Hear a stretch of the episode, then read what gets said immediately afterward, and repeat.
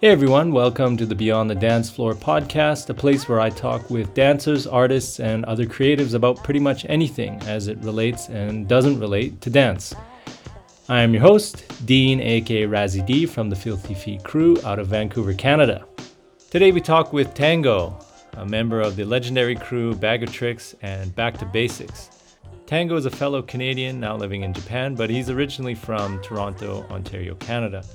He had a lot of interesting things to share in this talk things about the history of Toronto, his crew, and things like uh, his thoughts on creativity and originality. So, a lot of interesting stuff to listen to. So, check it out. Hope you enjoy the interview.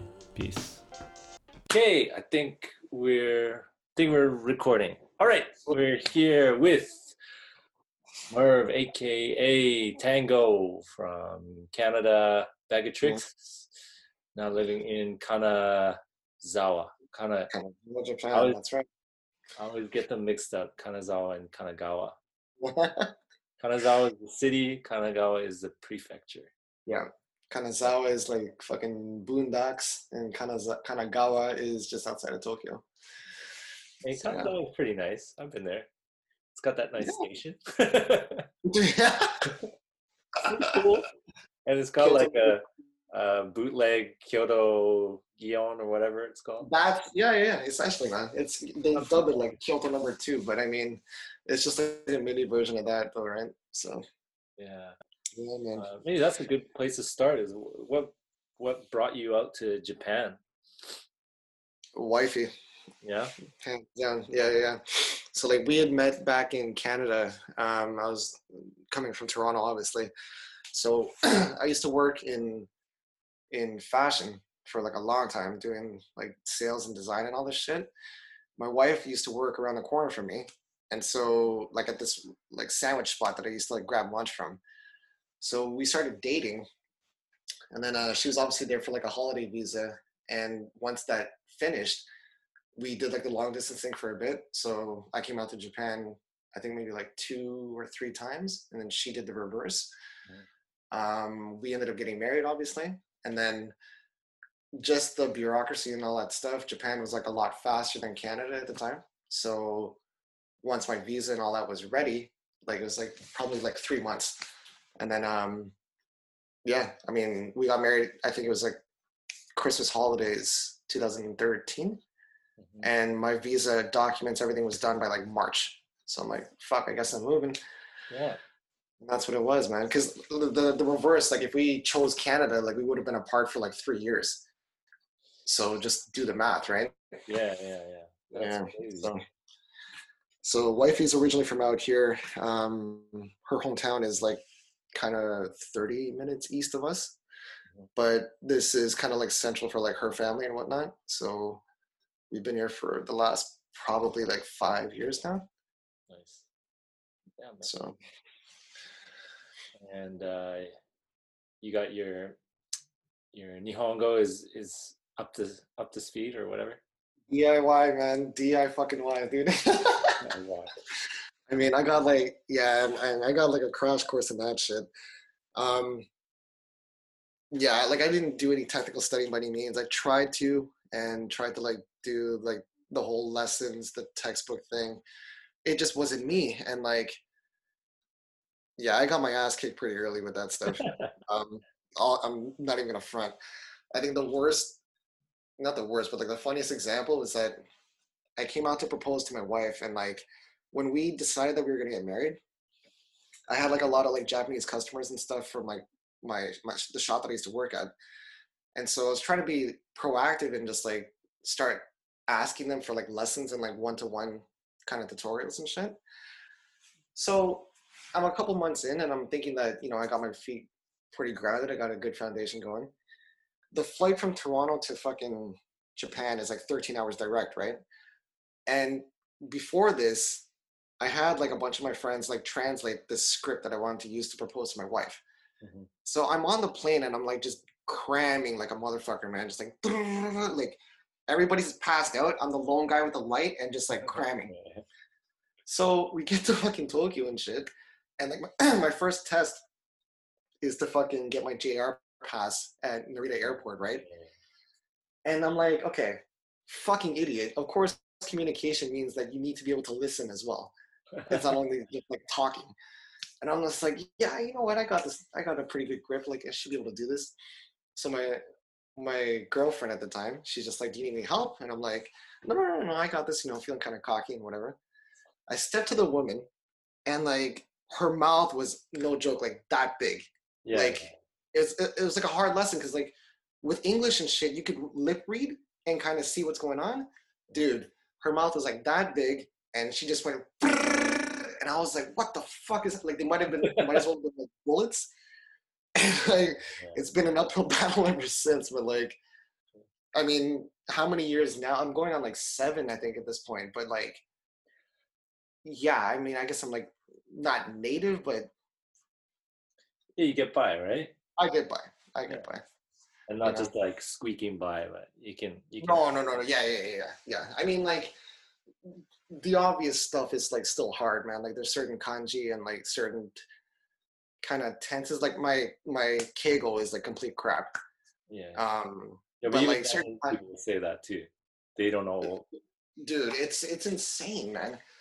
But a lot of the stuff, my way that I learned was all from just like my job, right? Because I'm mm-hmm. like out here cutting hair and stuff. So from my customers and like from friends and stuff, that's how I learn. It's just Yeah. it's like straight up conversations with them. So like, thank you to everybody that's fucking helped me along the way. Like I know it's been brutal. Sorry, but like, these guys like they all helped me along the way and stuff like that. So I've been able to get to like a certain level at this point. That's like a real way that that you learn you learn language or you kind of learn anything is like immersing yourself in it. Dude, hundred percent. Forced to do it like all the time.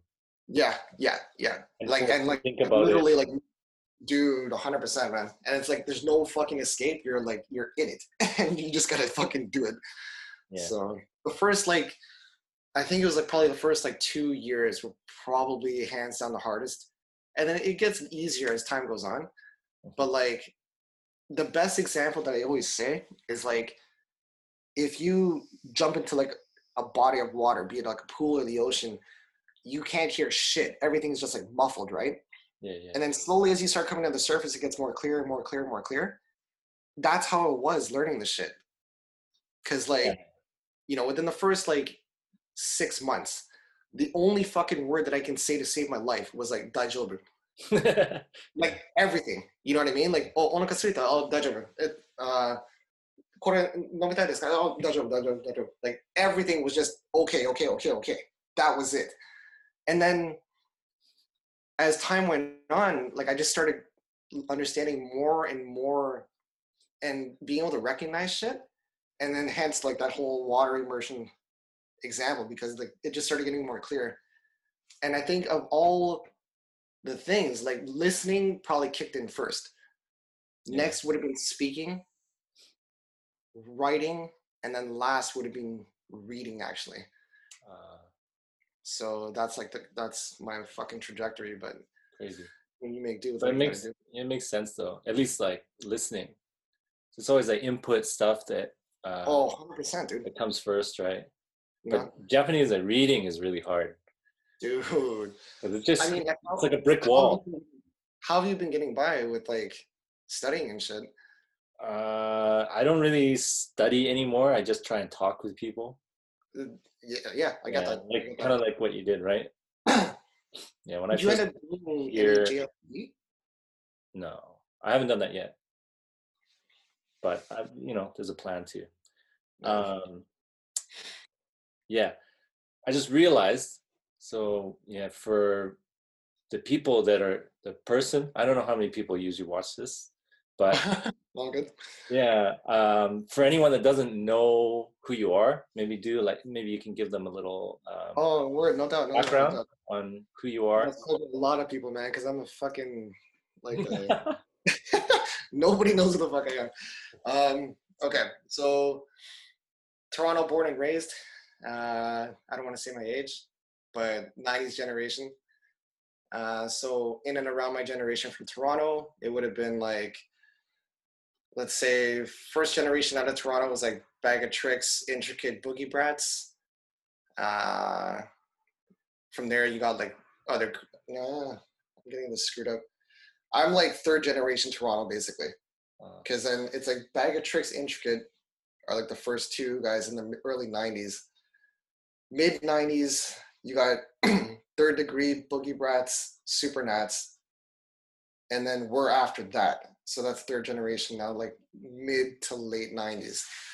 So started dancing in '95. High school is basically it. I used to break when I was a kid because of my older brother. So this would have been like in the 80s. Um, did that for what, just probably like half a year or something. Like had like a backspin and like a right, right, some like floor pose type thing, like holding your foot. Anyways, like the, the, the infant props, you know what I mean? Yeah, yeah. So did that, and then um, high school kicked it off. Um, pretty much was like the only dancer at my school for a long time. Met my crew, who I had, you know, you're starting out and whatnot, so you have like all these mini crews that you're kind of like a part of. Mhm. Um, the guys that I eventually stuck with were these guys called Back to Basics, which were like a prelude into like Bag of Tricks. Um, how that all started was because in Bag of Tricks, there's like there was like East Coast guy and East Coast East End guys and then West End guys. Um, so West End guys was like majority of them. So that was like Gizmo, Teeth, um, Benzo, like a lot of them, almost like eight percent of them were, were West End. On the East End, Flex was the main guy coming out of Scarborough, and he connected to like everybody else. So from him, uh, third degree, which became Bag of Tricks second generation, that's like Silence, Impact, Overproof. Um, they pretty much were rolling with Flex, practicing with him all the time, doing shows and whatnot. And then eventually they got into Bag of Tricks at around probably 97, I think. That that time Um, Flex was already bag of tricks, right? oh, yeah, yeah. Flex Yeah. is like, okay, Yeah, from like This long goes- time ago, right? this goes crazy. So Flex is basically like second generation Bag of Tricks. Right. Um, there's like the first group of guys. How much time do you got? I can break this down like crazy. Okay. okay. So bag of tricks history basically. Um, okay. 92. Like these guys have been dancing for like a long time, just like in clubs and house parties for like ages, probably since like the late 80s, early 90s. Um, from my understanding of how things started, there were jams that were happening back in the day. Um, and there's always like these kind of rivals that were hooking up and battling each other at these parties.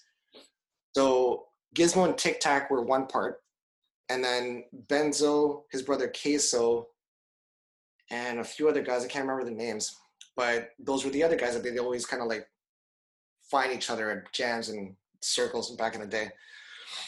So Gizmo and Tic Tac end up winning this big ass jam in Toronto called Monster Jam, which is in '92.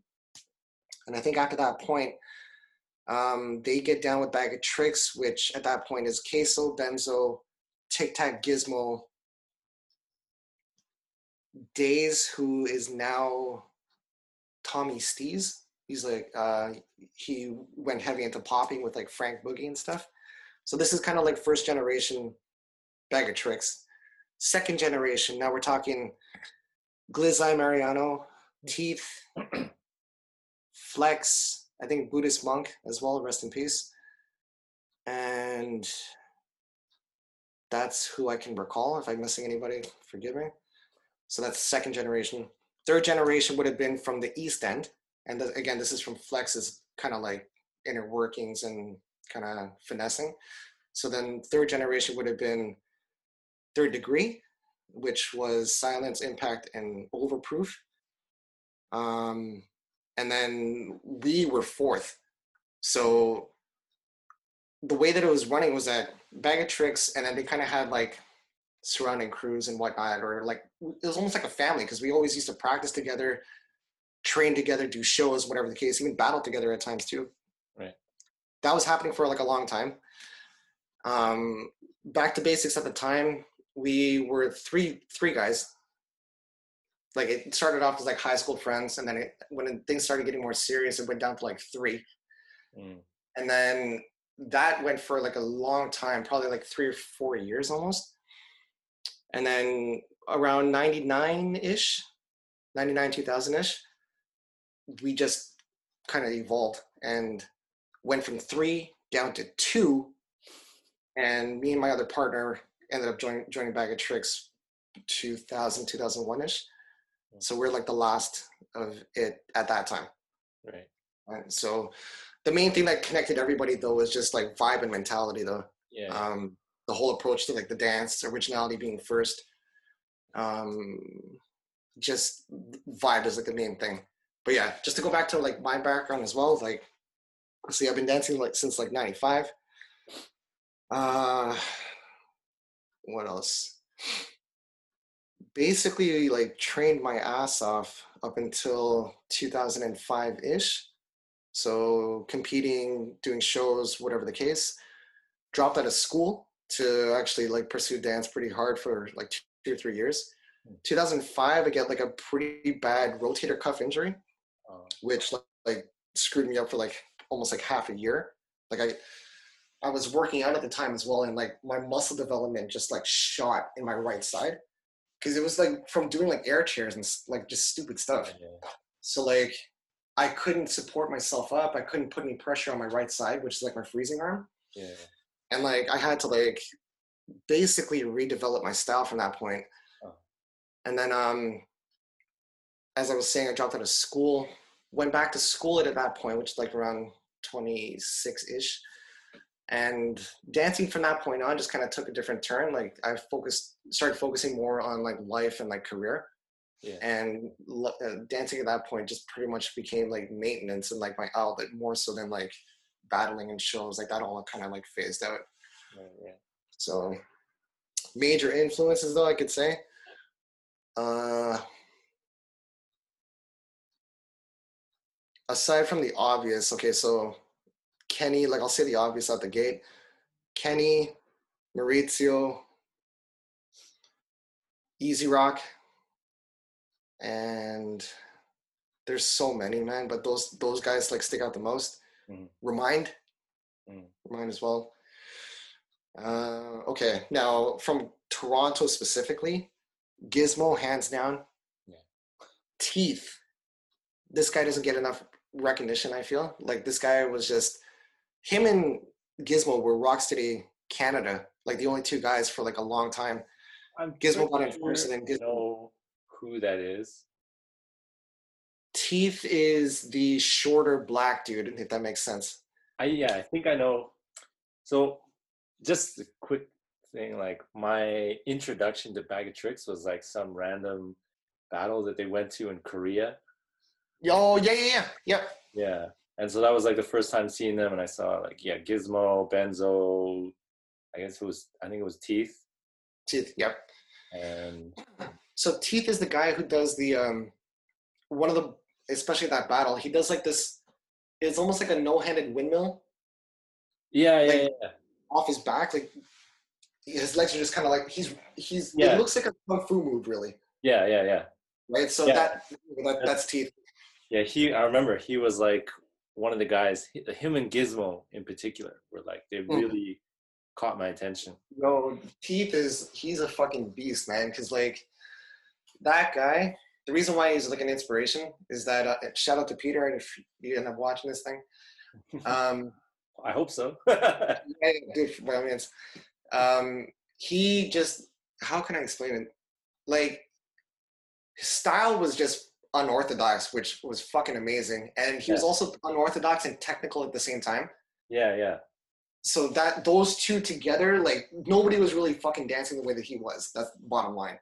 And so when I saw that, I was just like, holy fuck, man. Like I obviously can't move the same way that this guy does, but it just inspired me to do my, own thing off of what he did.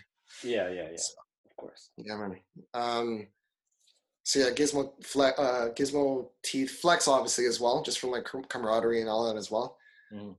Um, Migas, yo, okay, that's self-explanatory. Yeah, yeah. Say- Boogie Brats in general, man, they're all fucking amazing. Um, Deadly Mike. If you get a chance, if I can connect this guy to you, like so you guys can talk, yo, that's one motherfucker that you need to talk to.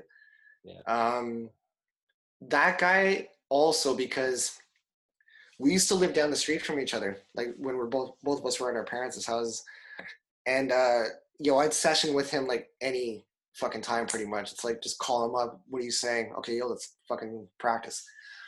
So like basement sessions till like two in the morning, like training like no tomorrow. And the reason why that guy fucking stood out so bad was because like in a good way, I mean, is that he just he understood it so fucking early, man. Like how abstract and Amigas and how all these guys approach the dance.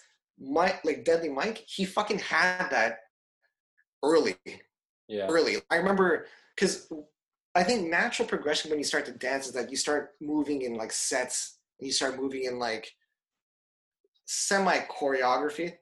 Yeah. You know, you start piecing things together and like that's those are your throwdowns, right? Yeah. Mike had the musicality part down like early, and like his freestyle game was just fucking insane. So what happened was that when I got injured, specifically when my shoulder got fucked up, I was training with him after that, and I felt that even though I wasn't able to fucking freeze or move how I used to, my appreciation went crazy deep because of him. Yeah. It's like the it just forced me to go into like freestyle more and like redevelop my style. Mhm. And anyway, shout out to Mike. He fucking still holds it down. Yeah. Um, Yeah, His name comes up a lot. Say again?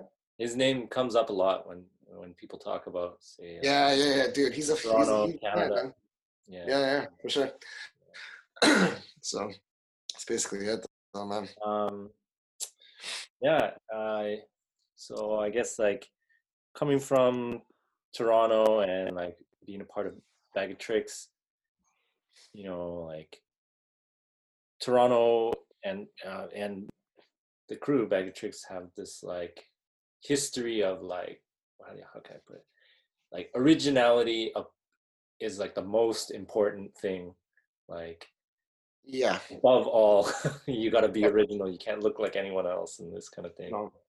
So like, uh, I guess maybe I kind of want you to give your views on like wha- how, how you would define or like what what do you think originality is or what do you think like creativity is or this kind of thing.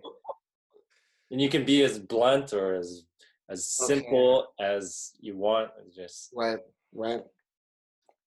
My definition of, of originality, basically. yeah, yeah, yeah. Eesh, Okay. Um, Because it's like a, it's a kind of a complex. it, it's so hard, dude. I know. I know. Okay. Give, give your own insight, like whatever you think. No, I'll. I'll. Okay.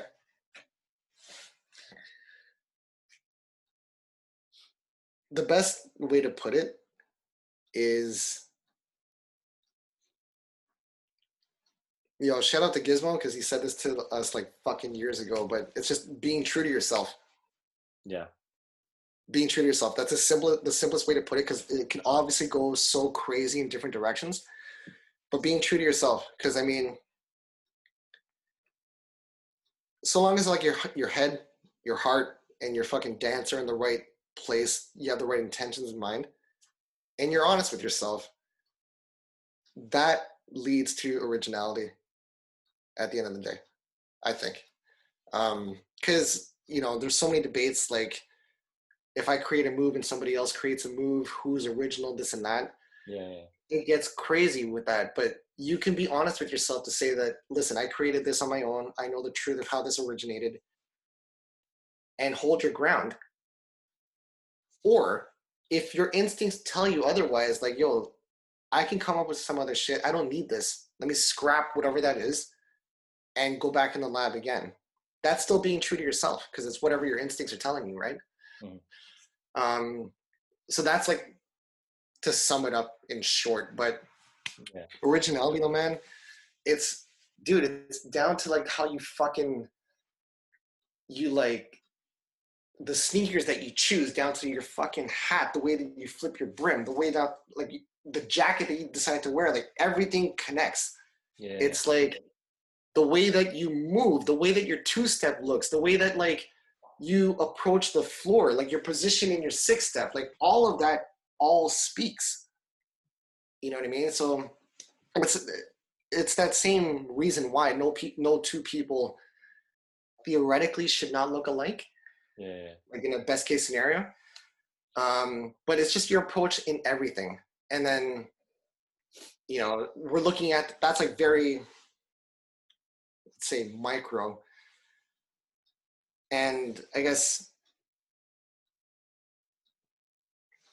i don't even know where to like continue man there's like so much shit Yeah, but that that's that's a good at least like a good base to go off of for yeah it's, you know like, it's crazy though like yeah and, and as it's you a simple concept like be true to yourself like it's easy i think for people to listen to that and be like oh yeah i get it. Yeah just be who i am.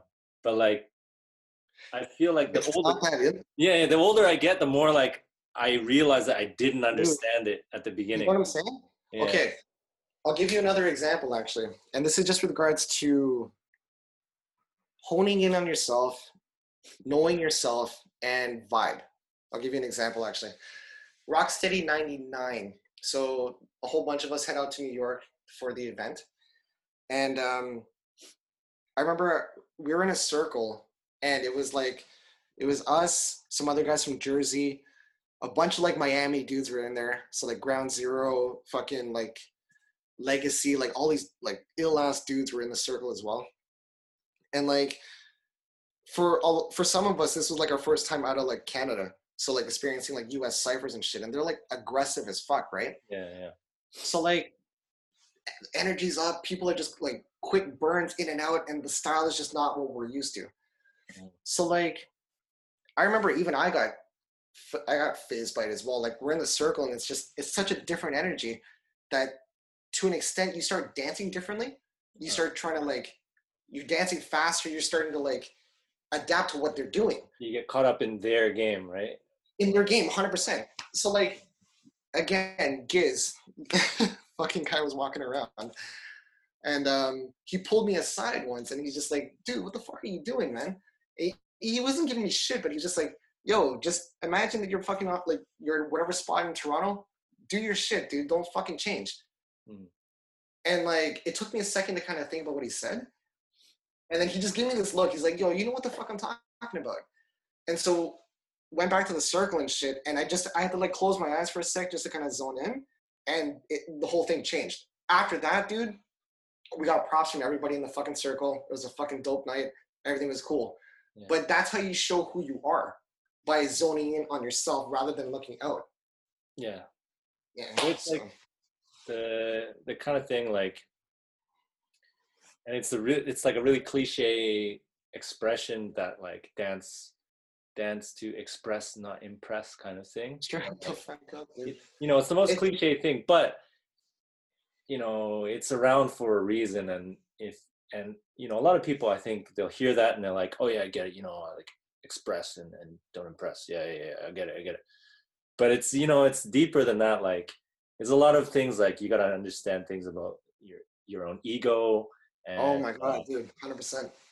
you know getting caught up in that and like like you said being able to either you realize it yourself or someone else realizes it and tells you like That's what it is. you know because a lot of times you don't even realize that it's happening and like you said that happens a lot with like people's first time in another country or something like when i Oh, first dude. went to the states and like before you know we got kind of used to it um it was the same thing or like first i've only been to europe a few times but like those few times it was the same kind of thing like Yo, right? i couldn't be myself and like because of that i suffered and uh Yo, I hear you. I hear you. but there's some people who can do that when they go to another place and they're like it just doesn't matter. But yeah this is what I'm saying though. This is why like okay, it's so crazy that you just said that because what I was saying from before about musicality and like knowing what that is.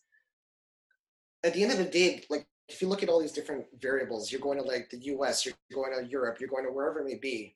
So you're dealing with jet lag, you're dealing with different environment, tensions, whatever the case. The only constant is fucking music. Mm. So if you're just zoning in on that, then you should be fine. Yeah, true, Right? true. Because But like yeah, it's, it's hard for people to to forget about. that's the thing. things, right? That's the thing. It's just yeah, just do this straight up. That's the hardest part.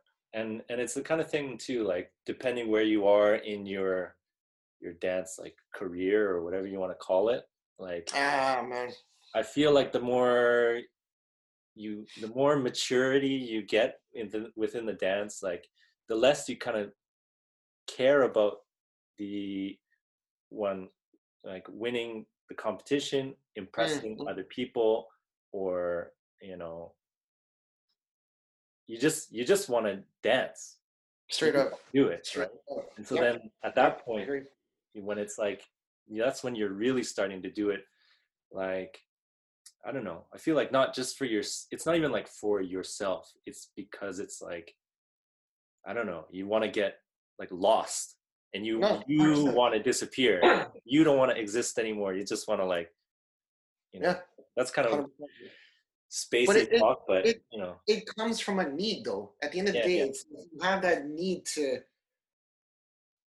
I can't even explain it, dude. You know what I'm talking about. You Yeah, hear that fucking beat and you just feel that need. yeah it's just something in in you that you know everyone maybe feels it in a different way like we connect yeah, dance Mm, mm. and so you know you know it's it a lot of these things like these days i think of dance as and i related a lot to language and stuff like that and like Mm, mm. speaking and and expressing in that way and so you know a lot of in a lot of ways like uh we've we've learned to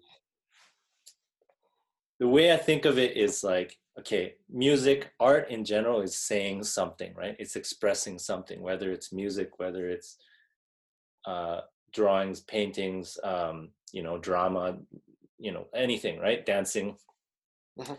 and so the music is saying something. And if you've done enough training mentally and physically you're able to kind of like hear what this thing is saying and express it physically Yep. with your body right Yep. And so you're kind of like in essence you're just translating the music but it's like your own interpretation of it so it's kind of or it's 100%. translating into that language of dance 100%. right but it's still the same message Hundred percent, whatever it is hundred percent. And it like just to kind of back what you're saying too, like hence why like the first few like, like formative years, so like the first two to three for some people up to like five years, you know, it's getting your basics and your foundation down so that when that sort of like enlightening happens, all your basics are you're not thinking about this shit. yeah You're using that to fucking move. yeah Which then gives you like B-boy context, you know what I mean? yeah yeah yeah. So yeah like I, I was talking with Tafaya um yeah, yeah. a few weeks ago I guess now and he had like he he had a workshop called coping mechanisms and he he explained it to me and like you know it was whatever the situation is you gotta uh be ready for it Mm. and so you gotta whatever your coping mechanisms are for this thing that arises like that's how you'll handle it Right. and so you know i thought about that a lot more and you know it's actually kind of the same sort of stuff that i've been thinking about too like um yeah like when that music hits are you ready Mhm. mentally physically to to do it Respond.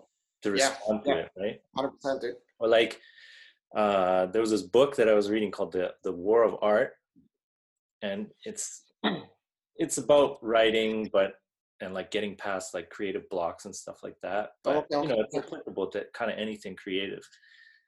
And he gets into a bit of like um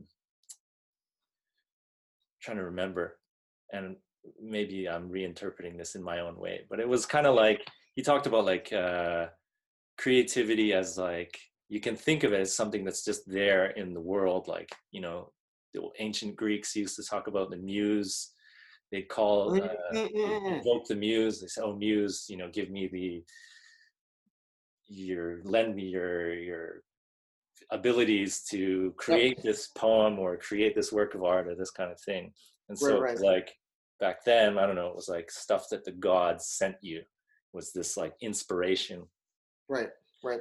and the way that he put it in one part was like you know it's it's always there that inspiration that creativity and you just have to be trained to hear it or to find it or to see it or or to like receive it so he was like he was like you know uh beethoven didn't like create whatever i don't know his concerto i don't know what it's called it was like revealed to him, is what you it mean. was revealed to him right like and he yeah, yeah, I know. Yep. he just had the ability to like receive it I do, dude, do, dude, hundred percent. Yeah, I get that. yeah, I yeah. get that. so that it's makes like sense. you know it's just one kind of way of conceptualizing about inspiration creativity and this kind of stuff No, but like to go back to what Tafire was saying though, man, like I completely agree. Cause being able to respond and react, like that as I've gotten older and like obviously like it's not so much like the big moves, it's just exploring movement, just trying to do this as an outlet more so. What he's talking about makes total like makes perfect sense. And like why that kind of like stuck out is because over the years, like I've been I still train when I can. It hasn't been as consistent as I want. Um, but when I do practice, though, I find myself just going through like practicing mini transitions and moves. They really don't amount to anything, but they're just like kind of like bits and pieces of like certain movements that I like going through just to kind of like exercise my body and get range of motion going, right? But here's the thing. I think it was like la- was it last year? Last year there was a jam out in Kanazawa. There's like a hip hop jam, and um, for anybody who knows, I don't know if anybody would know, but there's a sick DJ, DJ Koco. Do you know? oh yeah yeah Okay, dude. So he came out. in japan Okay. even outside japan too Actually, yeah, you're right. My bad. so he came out. Yeah. He came out to Kanazawa, did his jam, and like, dude, he fucking murdered it, right? So like, I'm going ballistic inside the, the event, just nonstop for like two hours while this guy's playing. Out of nowhere, this guy fucking ends up battling me. so this one, he was another b boy though, but I guess both of us had a little bit to drink, whatever, and we just went off on it. So he called me out, and we went probably like seven or eight rounds, just like back to back, right? But I hadn't trained hard in ever. You know what I mean? And there's people smoking in the room, all that shit. So like all the things that would have normally fucked me up. Like my endurance would have been off. I would have been like not feeling it or whatever. But because I kind of went through these periods of just training like certain micro moves, it all just came into play during that battle. Yeah You know, just because the environment presented itself, I just did I just did my thing. And like I don't care. I thought I fucking roasted it, dude. No man, whoever you are. But like but it was just a good feeling though to to feel everything click. Yeah. Yeah You know what I mean? So yeah yeah, man. And that's like another thing too. Another one of these conversations. I don't know if this one will, that one will see the light of day, but you know, in that conversation we were talking about creativity and we were talking about like um, spontaneous creation and that kind of thing, like creating Mhm. on the spot. And really, like that kind of thing isn't. You're not creating it like out of nothing it's all kind of like um like you said you've practiced these things and you've practiced like these movements. So they when it comes to like when you start freestyling these Mm. things just kind of naturally come out. And sometimes it'll be like it comes out and you get to this point and you're at some Dude, I some spot and you're like Yeah, yeah. oh you know what? I can continue this. And you see a natural progression but yeah, it's yeah, built on that thing that you've practiced like if you hadn't 100%. practiced that's the same it's the reason why like someone who doesn't train they just like they they might have that feeling in there and the desire to create or whatever but they don't But they have don't the the like mechanics. yeah they don't have the mechanics right okay, I'm gonna flip the question to you as another foreigner living in Japan. Now, dancing, would you say that it's like basically rhythmic problem solving? if yeah if you're talking about like the creative aspect of it i Yeah. definitely see it as problem solving Problem solving, right? Okay, Yeah, now I legit had a moment at practice where like I was in a position and then my it clicked in my head. I was like, okay, this is a problem. I actually literally saw it as a problem. And I was like, Mm. okay, how do I solve this move? So how do I get out of this position? And I right. conceptualized it as a problem to be solved. Now, here's the thing, like in your years that you've been dancing and stuff, one of your I guess like assets or things that you've been able to like really develop as a dancer that's kind of like translated into like everyday life. Would you say that problem solving is one of your strong points? Could be. Yeah. I mean, given a situation, you will somehow figure it out. Yeah, I think uh like you know dancing and maybe you can speak on this after too is like dancing allowed me to see different possibilities Dude. so like the way that Yeah. someone might see some solution like to some problem and they if that doesn't work they can't see another way around it Yeah, that's right yo, 100%. Yep, yep. And like or maybe But- they can but it takes a long time for them to get to that point What have you found like- with yourself? Like, are you able to kind of dial it in quicker? yeah like oh, i'll see like okay well we can try this or maybe we can try this or this or this or this so it comes into play with like say um, classes when i'm teaching Yeah. a class Yep. And Yep. like just not going over with these students or something so i'm like all right we just switch gears let's try this thing or you know okay they need they're like it's just not clicking and it's low energy okay we'll switch No, to 100%. a higher energy kind of game or something like that or Yo, okay, and to put this into context, because I used to teach English as well. Like, for anybody who's watching that kind of wants to put what he just said into context, like, it's essentially vibe.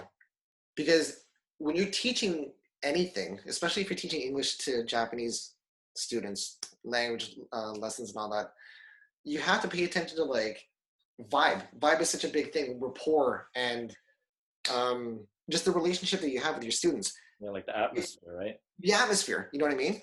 If you can't read these situations, you're kind of screwed.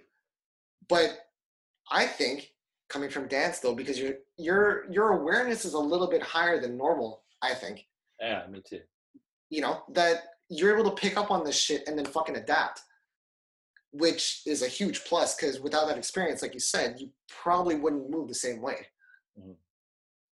So no, like I think it's like a big thing with regards to like problem solving.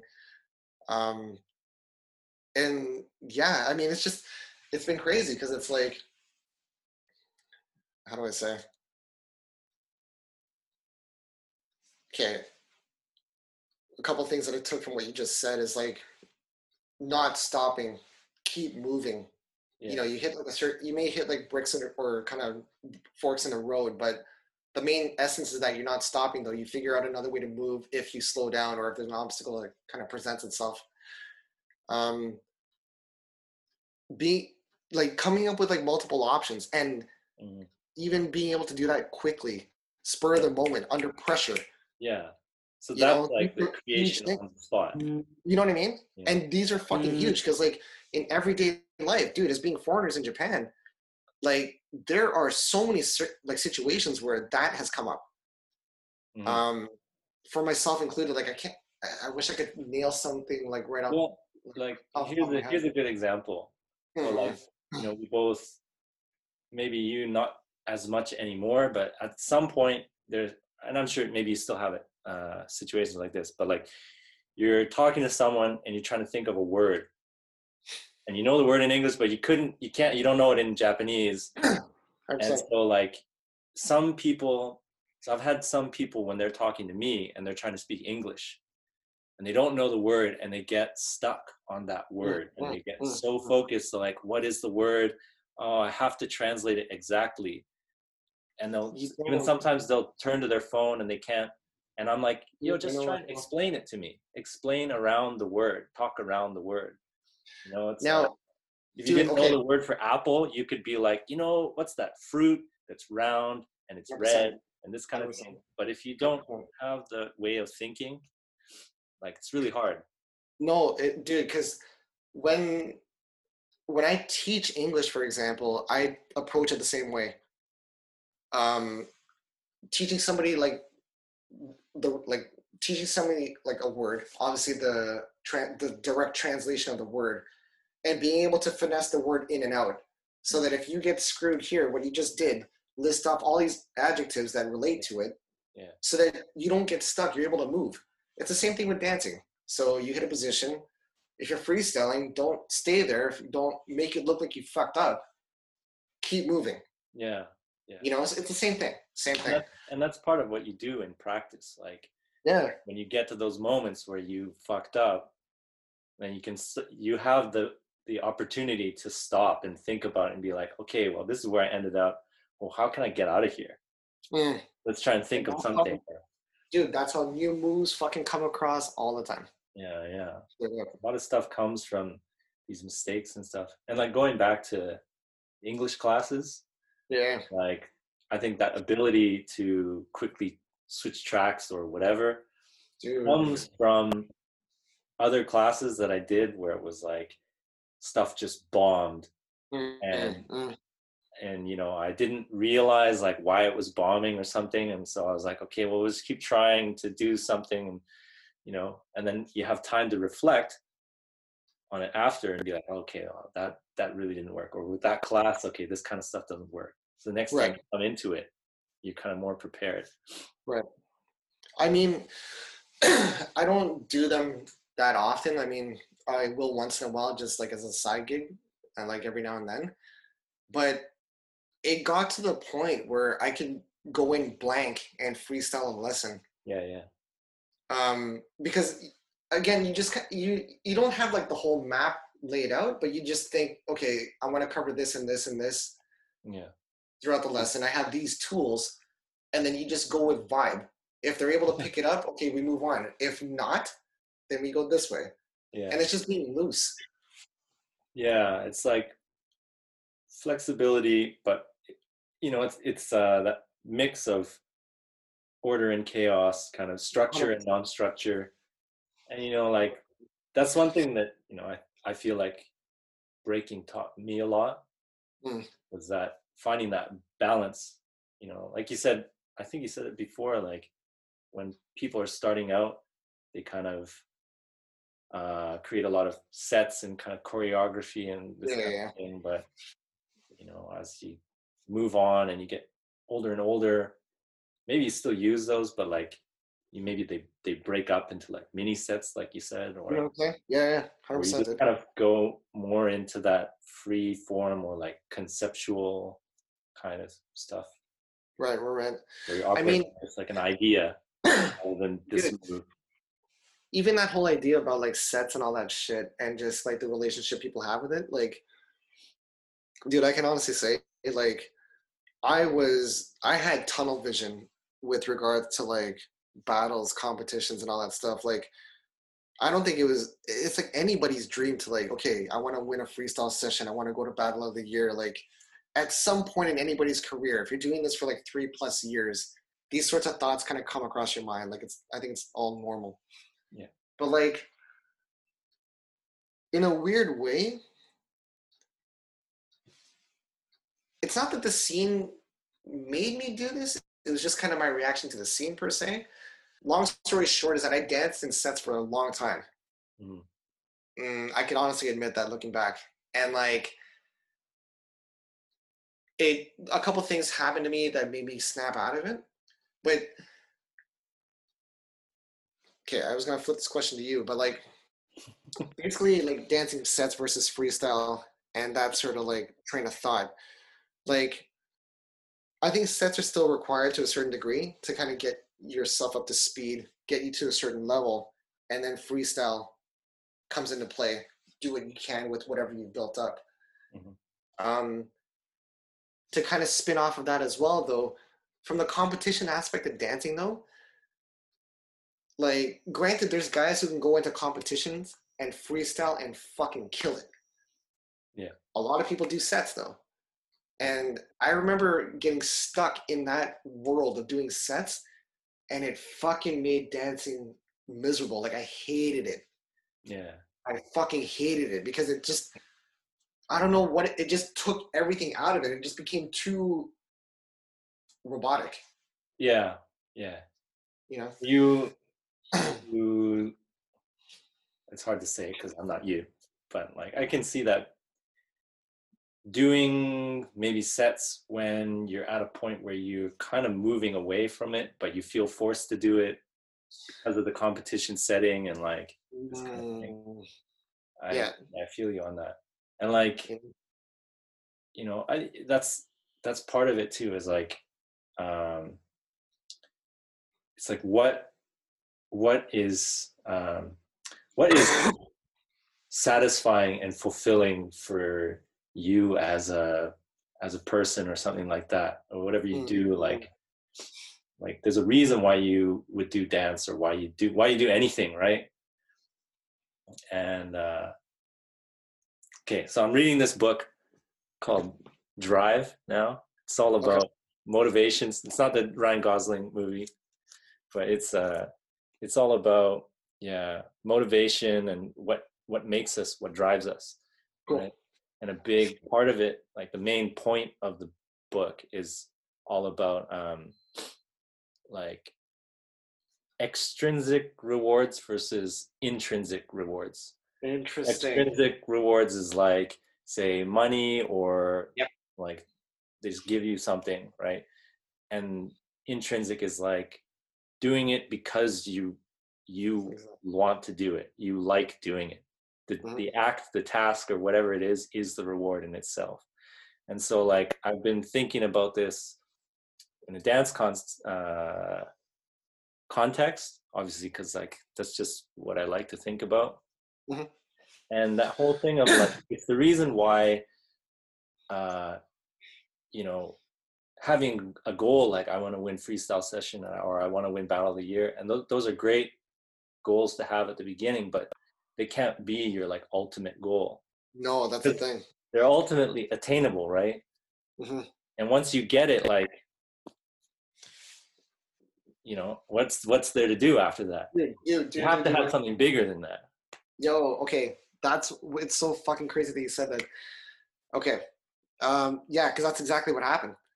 Um, it got to a point, and actually, shout outs to like Dizzy, um, Supernaturals. He was this 2004 i think they originally put him in charge of putting together like a team for canada to go represent at uk champs. And so he put together whoever he thought from like toronto. And so it was like i guess a couple key of us from like different crews that made up like this super team so to say. But i remember going to it was crazy man. It was like because me and deadly were on the same flight going out. And um, the event was like what was it three days. And so we're going to London, England, and it's like, fuck, man, like, I don't even know if I really want to like go to this jam. I just want to fucking go sightseeing and shit. Like, yeah. fuck all this crap, whatever, right? We actually did that, and we got shitted on. The first two days we never went. We were like fucking going to like London Bridge, like all this shit, and just like going shopping and shit. And um, anyway, we go we go to the battle though, and what you're talking about having your goals set for like certain jams, whatever the case. I remember being there on the stage just after fucking I think Project Soul won. And this is like when like Physicx did like that fucking ridiculous elbow spin yeah. against us, ironically. um, but like, yeah, the Korean team won. They beat Massive Monkeys, I think, in the final. And like, I remember being on the stage at the at the last part of it and just thinking to myself, this feels fucking whack. like, I shouldn't feel this way because yo, I'm at, I'm in I'm in the UK. Like this is like a fucking big jam. This is what I've kind of wanted to do for a while, but it just it didn't feel right. I don't know why. Mm. And then things kind of happened afterwards that kind of led me in a different direction. But just something about that level of competition just didn't fucking hit here for whatever reason. And I, re- I remember it clearly being on stage, looking at all the people in the crowd and thinking, I feel fucking whack, man. This is not cool.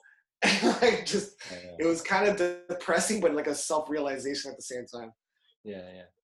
So, Yeah, like uh I was reading it today and I was thinking about this like a there's an old um interview with Rodney Mullen. And he's like he's talking about, you know, I did oh my God. created all this stuff and I did this stuff, these things I and I, you know the one, right? Yeah, yeah, absolutely. for anyone who hasn't seen it, he just I'll try and sum it up really quickly. He's like, I set a goal that I wanted to win like 10 competitions and I did it. And then I wanted to win like this other this in international competition or whatever, and I did it. And at the end of the day, like that, you know, once he did it, like it didn't it didn't mean anything. Like he's all right, he did it. But what remained after those things were finished was that desire that that desire for the craft itself to create the just creation for the sake of creating and like Yeah. That was that was his TED talk, right? uh he probably mentioned it in ted talk too but there's like an old it's from like yeah it's probably some skater video or something like that cool, cool. but yeah he, he's probably mentioned it a bunch yeah But like that's a really good example but like it wasn't until i really thought a little deeper about like why why is it that i don't care about winning this thing or something like that? But in your, you know, for as long as you've been dancing, did you ever have that? Like maybe in the beginning, you had that kind of thought process, or?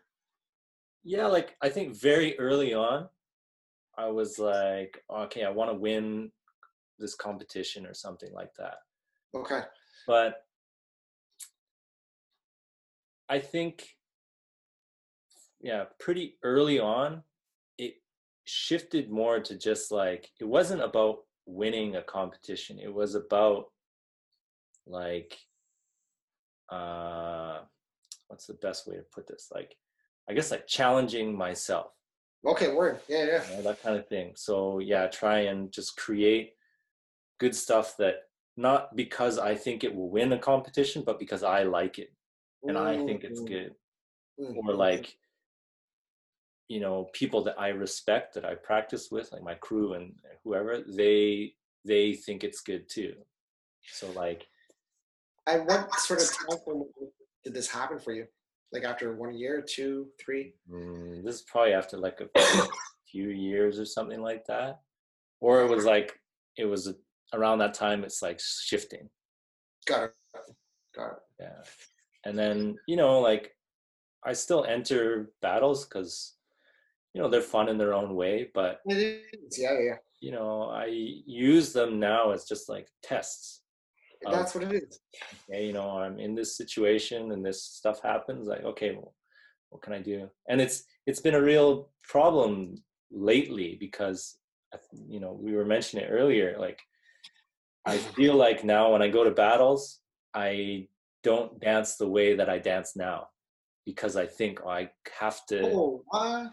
i have to do stuff for a battle i can't just do what i do now which is kind of like just move because i feel like you know i you know it's the thing with like there's a judge and so it's that that whole thing of like okay someone judge is watching and uh, I see what you mean. you gotta i'm not dancing for myself i'm kind of dancing for the judge Yeah, yeah, yeah. I got that. I got that. and so it's been a shift lately you know I mean, has there been any? Have you been able to just like, even for like one round that you could remember, block that out and just dance the way that you wanted? Even for one round in any of the battles that you've been in recently, um like, were you able to do it at all?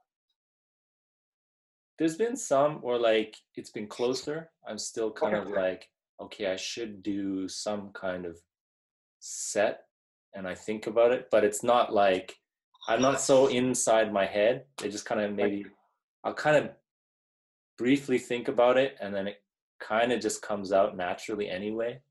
You think it's kind of pressure from just competition in general? Yeah, I think I think it's just the nature of competitions. Like you. If you want to win, like one thing is don't fuck up. But if you want to freestyle, like if you want to be in the moment, there's times when you're gonna fuck up because you're just moving and like exploring things, right? Yep. And uh, part of it too is like learning, and you know, it's something that I'm still working on because the shift has been kind of more recent of like really seeing freestyle in a new light. Mm. So it's been like, yeah, Oh, I see what you pushing mean. towards that. I see what you mean. Like learning how to yeah let go, really let go, really move on from a mistake. Right. It's easy to just be like, oh yeah, don't think about it and just move on and just keep going. But like, you know, before I used to do that, but in the back of my head, I still know like I fucked up. I see what you mean. The So thing it's like kind of let go of things. Yeah, totally, dude. But it's just like what you're saying before, even about language. It's just like immersion, just being Yeah. constantly in that state, Yeah. and or putting yourself in those in those kind of environments and stuff. You'll eventually like get into your zone with that whole thing, right? Yeah. Um, but yeah, no, I I I totally fucking understand that shit. Like with competitions, it's I don't know, it's weird because like with like freestyle specifically, I think the one I haven't battled in a competition in like a long time, but I know that if I were to do it, the one thing that I'd be afraid of for sure would be repeating. Yeah. You know, because like if I'm going in there more loose and I'm going off of vibe and in that aspect, right? In my freestyle right now, I probably don't have enough vocabulary to go X amount of rounds. You know, um, so like a, like a repeat is probably bound to happen somewhere down the line, and that's like one of the things that I gotta like work on if I were to train for like a battle. But Yeah.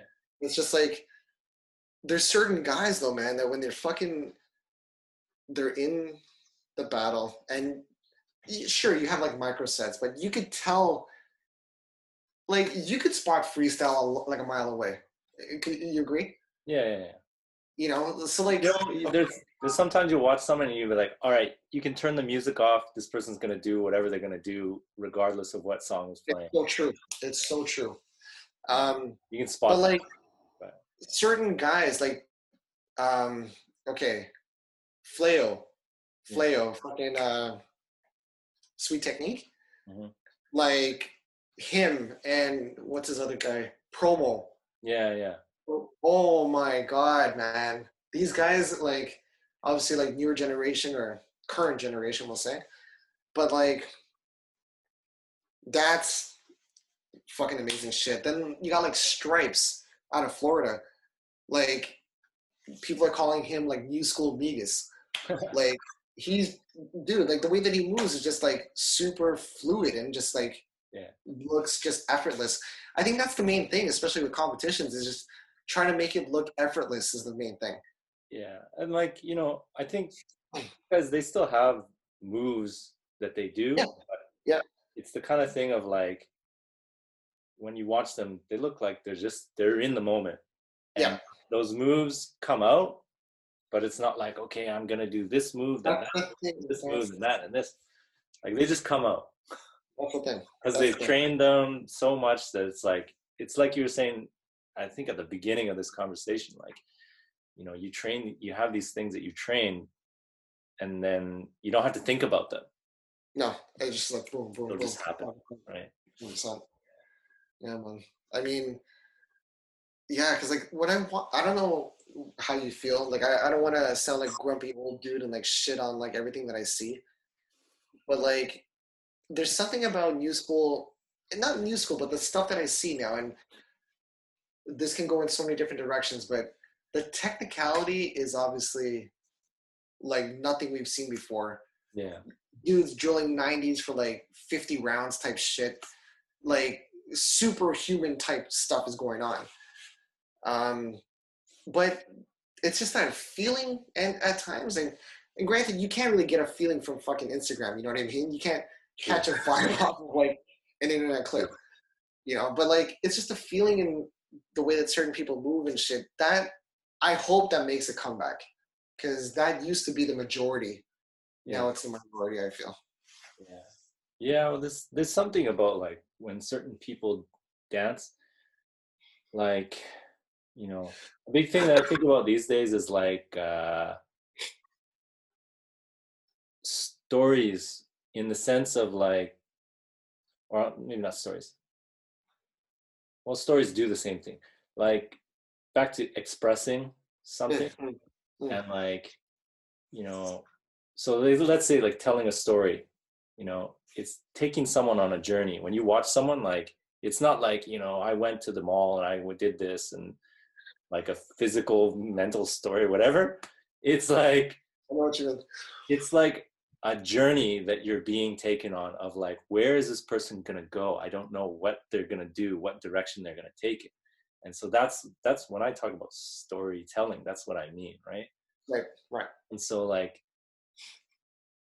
like when you're telling a story when you're expressing something it's you're trying to like get evoke some kind of emotion in someone.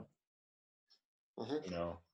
And some people get that across with like like a big thing that i think about is like comparing dancing to movies so Mm. like someone who's got really crazy technical stuff and these crazy blow-ups and stuff and that's like that's like an action scene that's like an action scene or an action movie right So and sometimes they're not like oscar worthy but they're still fun to watch and they're still really crazy to watch but you know there's other people who or the movies like you'll watch it and you like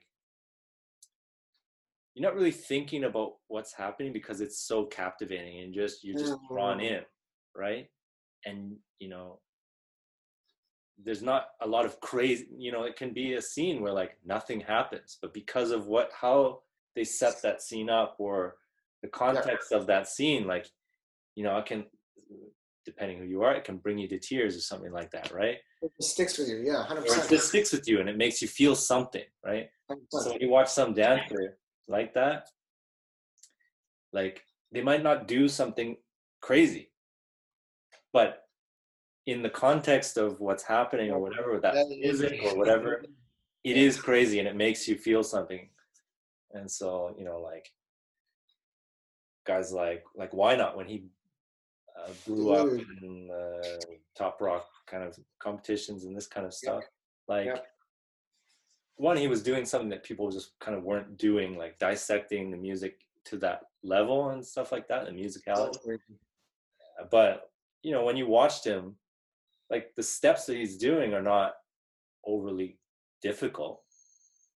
Uh, But the way his execution, but it's the way that he's doing it and when he's doing it and how he's doing it. And when you watch it and like it doesn't it doesn't hurt the case that the music is really good like But when you watched him, like when I first watched him during that time, like you felt something and you wanted to like yell out and stuff like that.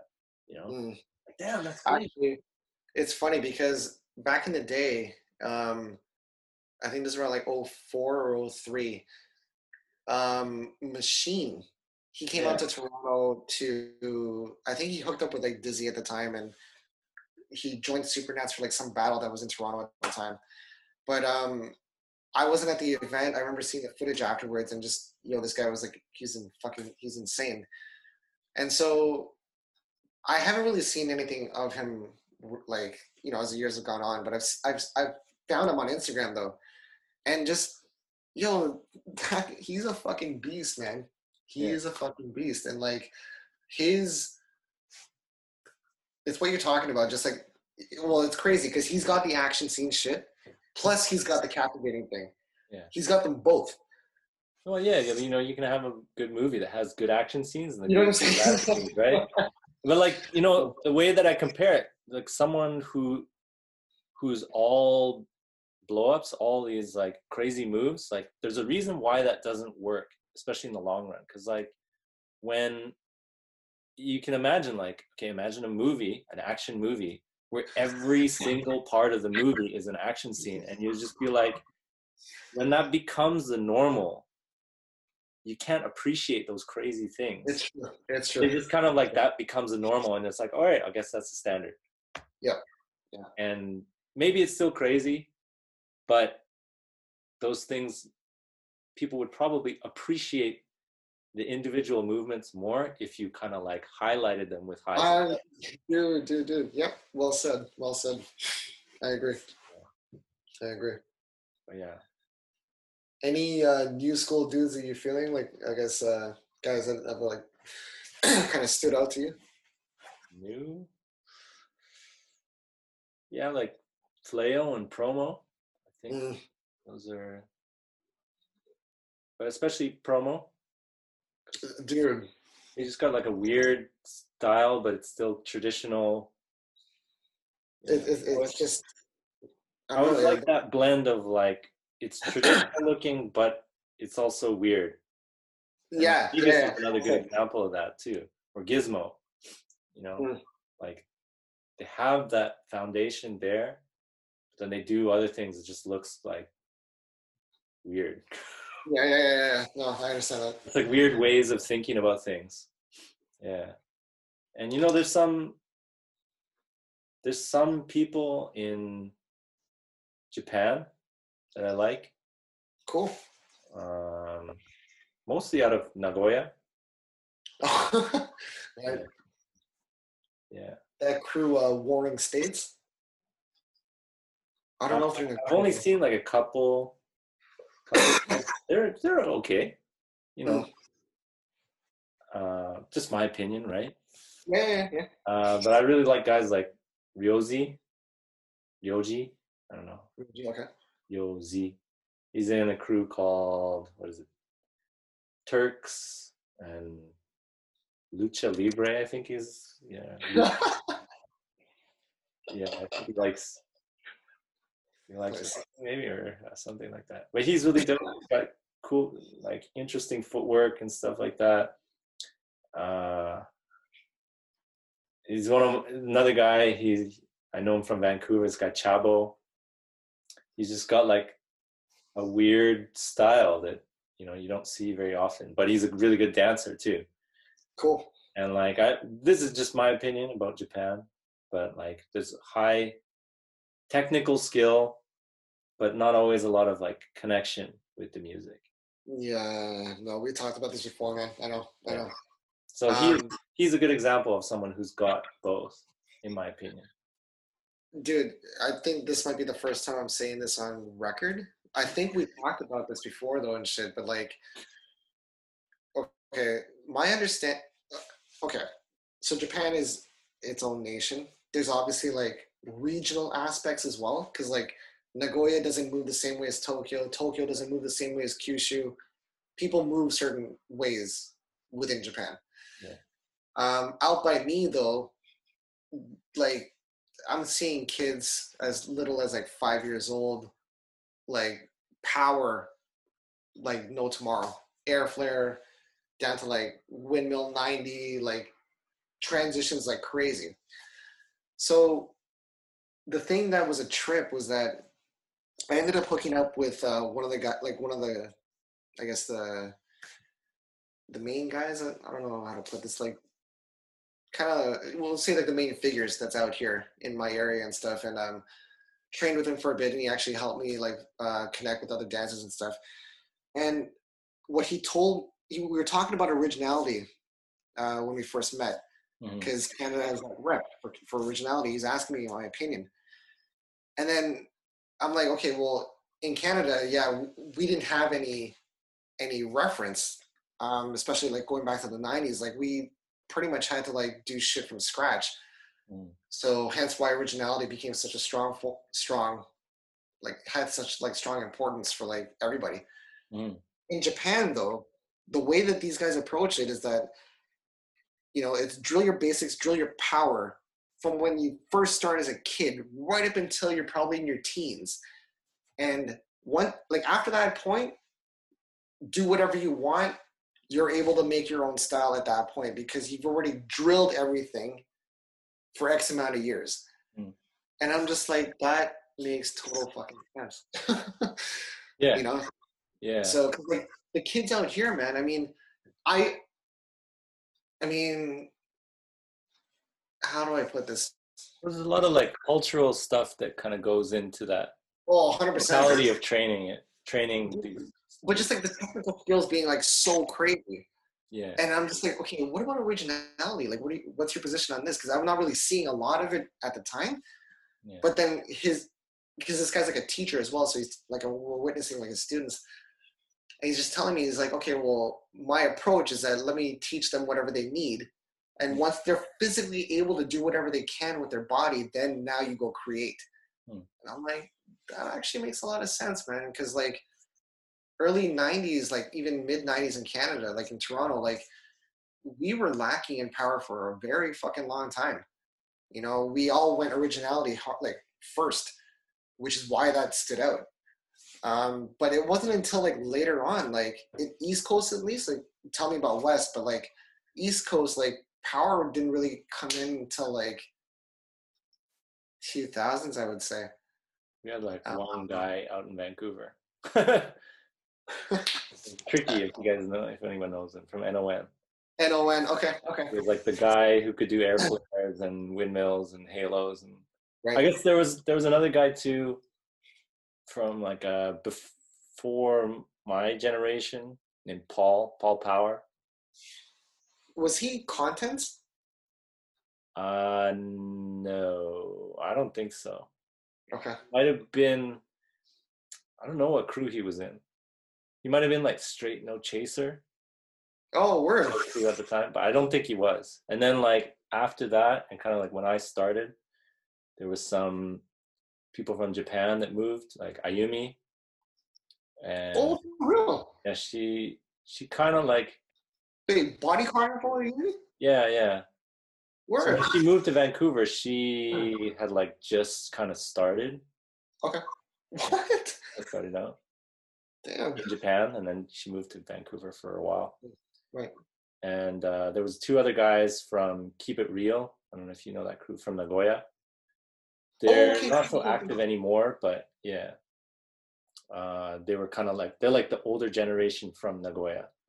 Got it. Um, so two of those guys came, and so it was like there was like a little Japan Canada crew that started. Got it. Got it. Got it. It. So he was Paul was one of those guys that he could do power. He didn't have like I don't think he had air flares, but he had like really nice kind of ground power, Mm. nice mills, nice halos, nice backspins, nice like. I mean, ground power was the game. Like, like ground power, like East Coast too. Like we had ground power as well. I guess when it started moving into air shit, so like air air tracks, air flare, and stuff. That's where the divide came in pretty quick. Yeah. But um, even got, like fuck, all the boogie brats had fucking amazing power. Mm. Like, like ground power. It's like basic shit. yeah. um bag of tricks like it there's a there's a good amount of guys who had like decent power yeah. but i guess with the air shit that yo it took a long time i think i don't know why but it, it took a while for it to kind of get up to par But yeah, going back to your original point about the the way that those kids are trained in Kana yeah Kanazawa. yeah yeah Yeah. Yeah. Um, you know, like I think it's kind of like there. That's an approach, and Mm, mm, mm. you can say what you want about it, but like it'll get a certain result, right? Or it'll it'll put people on a uh, a path, or it'll start people. It'll start the students at a certain point. Yeah. Whereas if you train them in a different way, it'll start them at this point. And you know, people can end up wherever they want. It's just one path is maybe easier to end up in a certain yeah yeah, yeah. point, that kind of thing. Totally- totally makes sense. Yeah. but you know, I think like you can teach originality as you go. It's just Mm. that's one of those things that like that's a whole process of like the whole time that you're dancing, you're trying you're figuring that out. And it'll develop it'll develop and change over time and that kind of thing. Mm. but like. And it's kind of interesting what you said about uh, Canada when it in the early days, like there was kind of no reference, or there was like very There few references. There wasn't, man. I mean, like, you can, dude. I've been watching a lot of like documentaries recently. Like, I just watched one from like Second to None. I don't know if you saw that one, but anyway, highly recommend it if you can. It's all for YouTube. Um, but like 80s and 90s, there's just it's because of technology, right? There's like zero references really. Mhm. Um, dude, I remember like in the 90s, it was like it was fucked up. Like I remember in high school, you hear about okay, yo, this this high school has a fucking breaker as well, and then you, you just hear like fucking folklore stories like. Oh yeah, he could fucking do like back handspring to like 90 or like some crazy shit. Go and see the guy in person and he could barely do like a fucking baby freeze. Yeah. But it's just like that sort of like thing was going on. Like it was because there's no technology, right? So a lot of stories were going on. And like if you went to a jam, whatever you saw, you had to fucking remember that shit. Cause nobody had camera phones. Mhm. You know, so it's just like a totally different time. And like because there was no reference to shit, a lot of the power came from basic videos, man, like fucking music videos, Beat Street, Wild Style, all of that. And hence why like ground power was decent. But again, like when it started getting to air shit, I mean like shout out to like Mikey Pieces from like MEC. Like he you know, he was a fuck he's still a beast. But he started like, you know, messing around with like air moves back then. There's another guy who doesn't really get a lot of light. Uh, this other guy named Daniel, who he was kind of like rivals with Mikey at one point. This, he used to rock under a diff- with a different crew called Correct Technique, but this guy this guy had fucking like immaculate air flares like in 05, 06, like low to the ground type shit. Oh yeah. And um, I don't. He just he figured it out somehow and just was like murdering it. Mm. So like, as the generations kind of went on, like kids were kind of cluing in and kind of picking it up, but East Coast never had that solid foundation for power. I don't know why. It was just like one guy here and like another guy in like a different city and like just very scattered. But yeah, like it's just I don't know. Like you said, regional differences. Like they'll something will kind of get established as a, a Like a standard. norm or yeah standard, and that's just Yeah. what, what builds what builds from there. Right. Uh, I think one one really interesting thing though is like yeah uh, the idea of like no references or you you were kind of limited in a lot of ways. Oh, that's one thing too that i've been thinking about these days is limited like creativity coming from the limitations. Mm, you know and like when you have everything it's kind of hard to be creative because it's just like what do you, you take from everything and like so when everything just kind of comes together like if you're mixing colors if you mix every color you just get this like brownish gray whatever it doesn't look like anything but when you're limited when you're limited you get these beautiful colors that you can make I've never heard of that color reference, but that's so fucking accurate too. I just made it up right now. but you know, like, so this this came up in a previous talk. Like, uh, you know, our cruise started from Victoria. And so Okay. that's like, you have Vancouver, and then you have Victoria, which is like an island, and it's like kind of even a small city. And he was he was telling me like when he started, like it was the same kind of thing. Like they their reference was like Beat Street Yeah, man. their mentality was like like Beat Street. You know, it was like, oh, we heard about these other guys in this other school. Like, we got to go battle them. Like, Mm, so they mm. had that mentality, even though it's like Victoria, this place, like it's you wouldn't think that would exist. Right, right, right. Yeah, and like they were so isolated that they kind of like had their own way of moving separate from how things were in Vancouver. And so when Dude, they there's, a lot of, there's a lot of parallels between fucking b-boying and skateboarding. yeah, There's so many, but like, uh, not to go off on a tangent, but it's the same thing that you're talking about because it's like limited resources. You're kind of left to do what you can, and um, fuck that whole story about what you just described. Like that, anybody that I guess started up until 95, 97 ish, everybody Mm. fucking went through that shit, man. Because it's just limited resources, man. That's that's all that it is. And like, okay, I'll give you an example. Like in high school, even, and again, I'm going to bring up Deadly Mike because we we grew up pretty much in the same area. He was the b boy out of his school. I was the b boy out of my school. And for years, we'd hear about each other, but just never saw each other.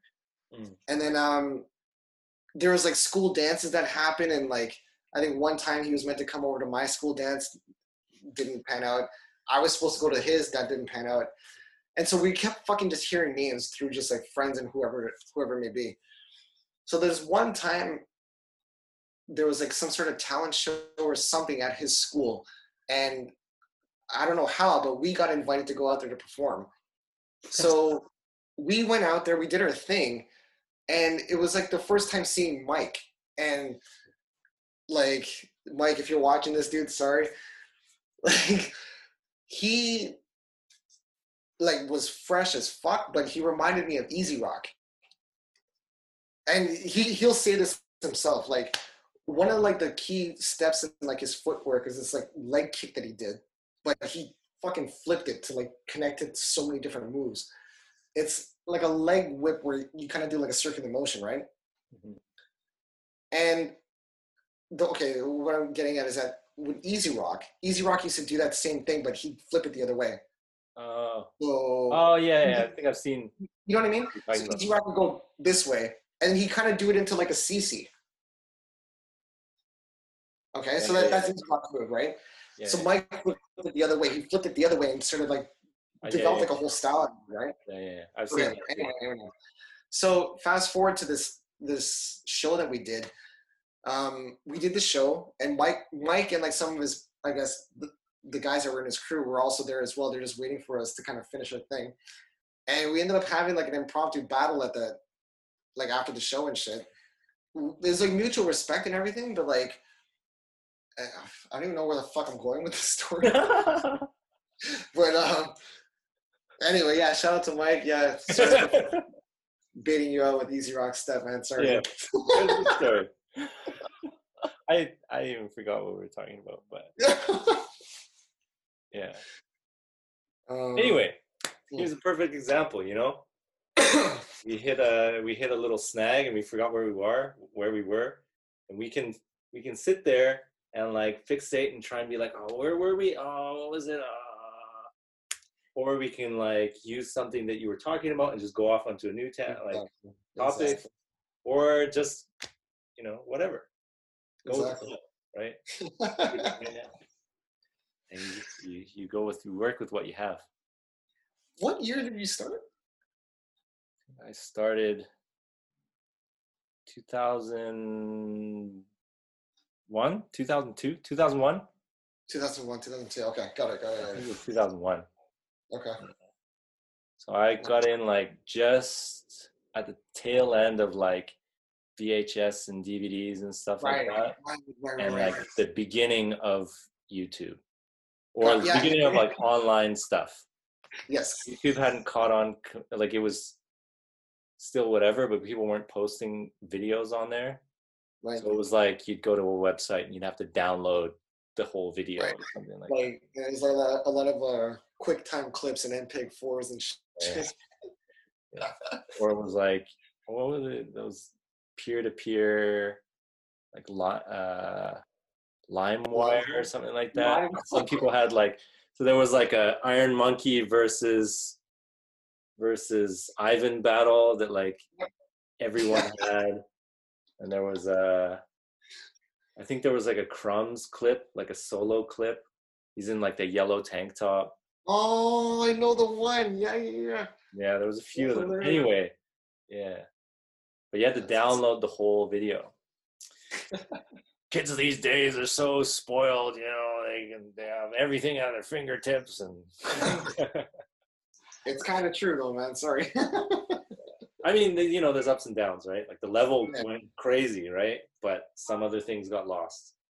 Hundred percent, hundred percent. You know, the next wave of kids are they're gonna take it in their own direction and stuff like that. You know, stuff just changes. How is Vancouver's scene like with the kids and shit now? I try and keep up as much as I can with what's going on. There's a lot of the newer newer dancers there. They're like, yeah, they're they're good. They got kind of like total total package kind of stuff. Right. Um, for me, I think like what the good dancers that come out of Vancouver, um, well, there's a lot of different people that come out of Vancouver, but I, I think a big defining thing of Vancouver um, in general is like the dance scene is really connected. So breaking and waacking and popping and Oh, word. things like they're all kind of like everyone knows each other and a lot of people learn different styles and experiment and this kind of stuff Cool, cool. so i feel like there's a lot of like good just dancers that come that come out of vancouver Got it, got it, got it. but they don't always make the best like uh competition b-boys you know what i mean happens like- yeah. they're talented dancers, but like they don't have that uh style. Like, not to say that it's a formula, but like you know, there's sort of a a style that kind of wins competitions in a sense. Like they have everything and they have a certain kind of energy, and yeah, and then they're like creative. But if you don't have, if you don't do that kind of way of dancing, like probably not going to win. Right. That's. But that doesn't mean that you're not a good dancer in a different way. Like, you know, I was talking to Switch about this. Like, there's many different ways of of uh, like winning or succeeding in the dance world. You know, you can win competitions, Hmm. and that's one way, or you can earn the respect of your peers or people that you respect, or you can not earn the respect but create your own like style and maybe years down the road people will appreciate it but like you know guys like say like midas or Ah, sure. you know, Yeah, yeah, yeah. and people like when during that time they'd be like oh he's kind of weird or something like i don't get it and you know years later you have all kinds of people who are like yo that guy's like my biggest Dude. inspiration or something like that yeah. Actually, growing up in West Coast though, like, were you guys exposed to like Circle of Fire? Oh yeah, yeah. Circle of Fire, Massive Monkeys, and then later for me, like my generation and beyond, Hmm. we didn't really know too much about like contents.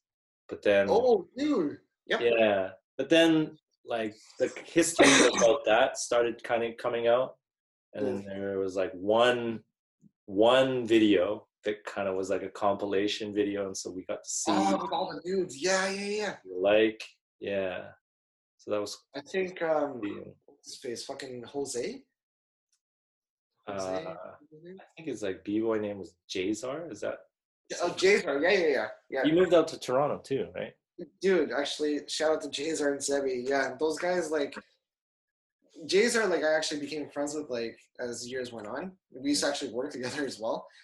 Um, Zeb kind of became like a fucking older brother figure Uh-huh. as well, like uh post dancing, because Yeah.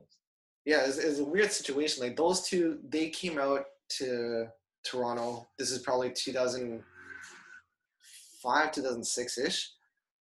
Um, I don't know if Jazar did, but Zeb went to college. He did school for a bit, and then he started working in like fashion like pretty pretty early. Yeah, They ended up like spearheading a lot of like streetwear and street culture things like in Toronto yeah, um, started like the whole thinker game and like all that sort of shit. They kicked it off. Mhm. And so when I got into the whole thing as well, it was through Zebi.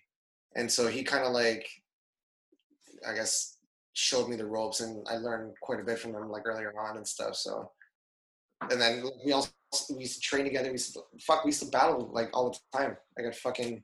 There's like a, a, weekly event that used to happen back in the day, and like we'd be battling like fucking almost every every week. But like, yeah, those guys were fucking amazing dancers, man.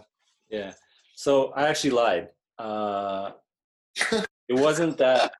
There was a clip before that that had okay. dance in there, and it was this. You can probably still find it. It was music yeah, yeah, yeah. you know, Clash of the Titans. Yeah, man. Yo, and that's like that's still to this day one of the best like breaking videos. Even though it's kind of cheesy in its own way, like from that time, it was like, oh, there's the these crew, and then like the evil versions of them. Yeah, yeah, yeah. they battle each other, but like, yo, the, that was one of those videos too, where it was like, um, what we were talking about earlier with creativity. Like, okay, here's the space that you have and it's a mm. bus and oh, you know, so like what can you create in that space? And the stuff that they they did i was like i didn't know that you could i never would have never thought of doing this kind of stuff. What's his face? Do you know dedos? Yeah yeah oh my god man when he fucking rocked the splits upside down yeah yeah oh my god oh yeah. my god so that so like people doing like weird kind of like freezes on like the pole, but yeah, it's, yeah. it's not like it's hard to explain. I'll just put like I'll edit in a video showing it. right? But you know, like the stuff that they were doing was really crazy. And uh yeah, so that was like and I found out later because at mm. first I thought they were all like massive monkey guys. Uh, I recognized Twix. Right, right. And and Juice Boogie. I was yep. like, oh, okay, it must be like Massive Monkey guys. But this is like a Vancouver bus. Like, what's going on? Like, something's they're filming in Vancouver and these guys. And uh, yeah, then I found out it was Contents, mm. one of the Contents guys. Yeah, because the funny thing is that do you, do you remember Chaos? Yeah. Okay, so wasn't Davis in that in one of his videos too? Oh, dude, yeah. Because well, what happened was that when chaos started like kind of making a lot of waves and stuff and getting a lot of attention zebi was his talent agent almost so like he was responsible for like con- conceptualizing a lot of the videos and then even actually getting the dancers so yeah like denos is in a lot of them like a lot of toronto was in quite a few of his videos but that's all from zeb so yeah um, you still got work tomorrow. Yeah, I gotta I gotta work tomorrow. well, maybe that's a good spot to to finish up.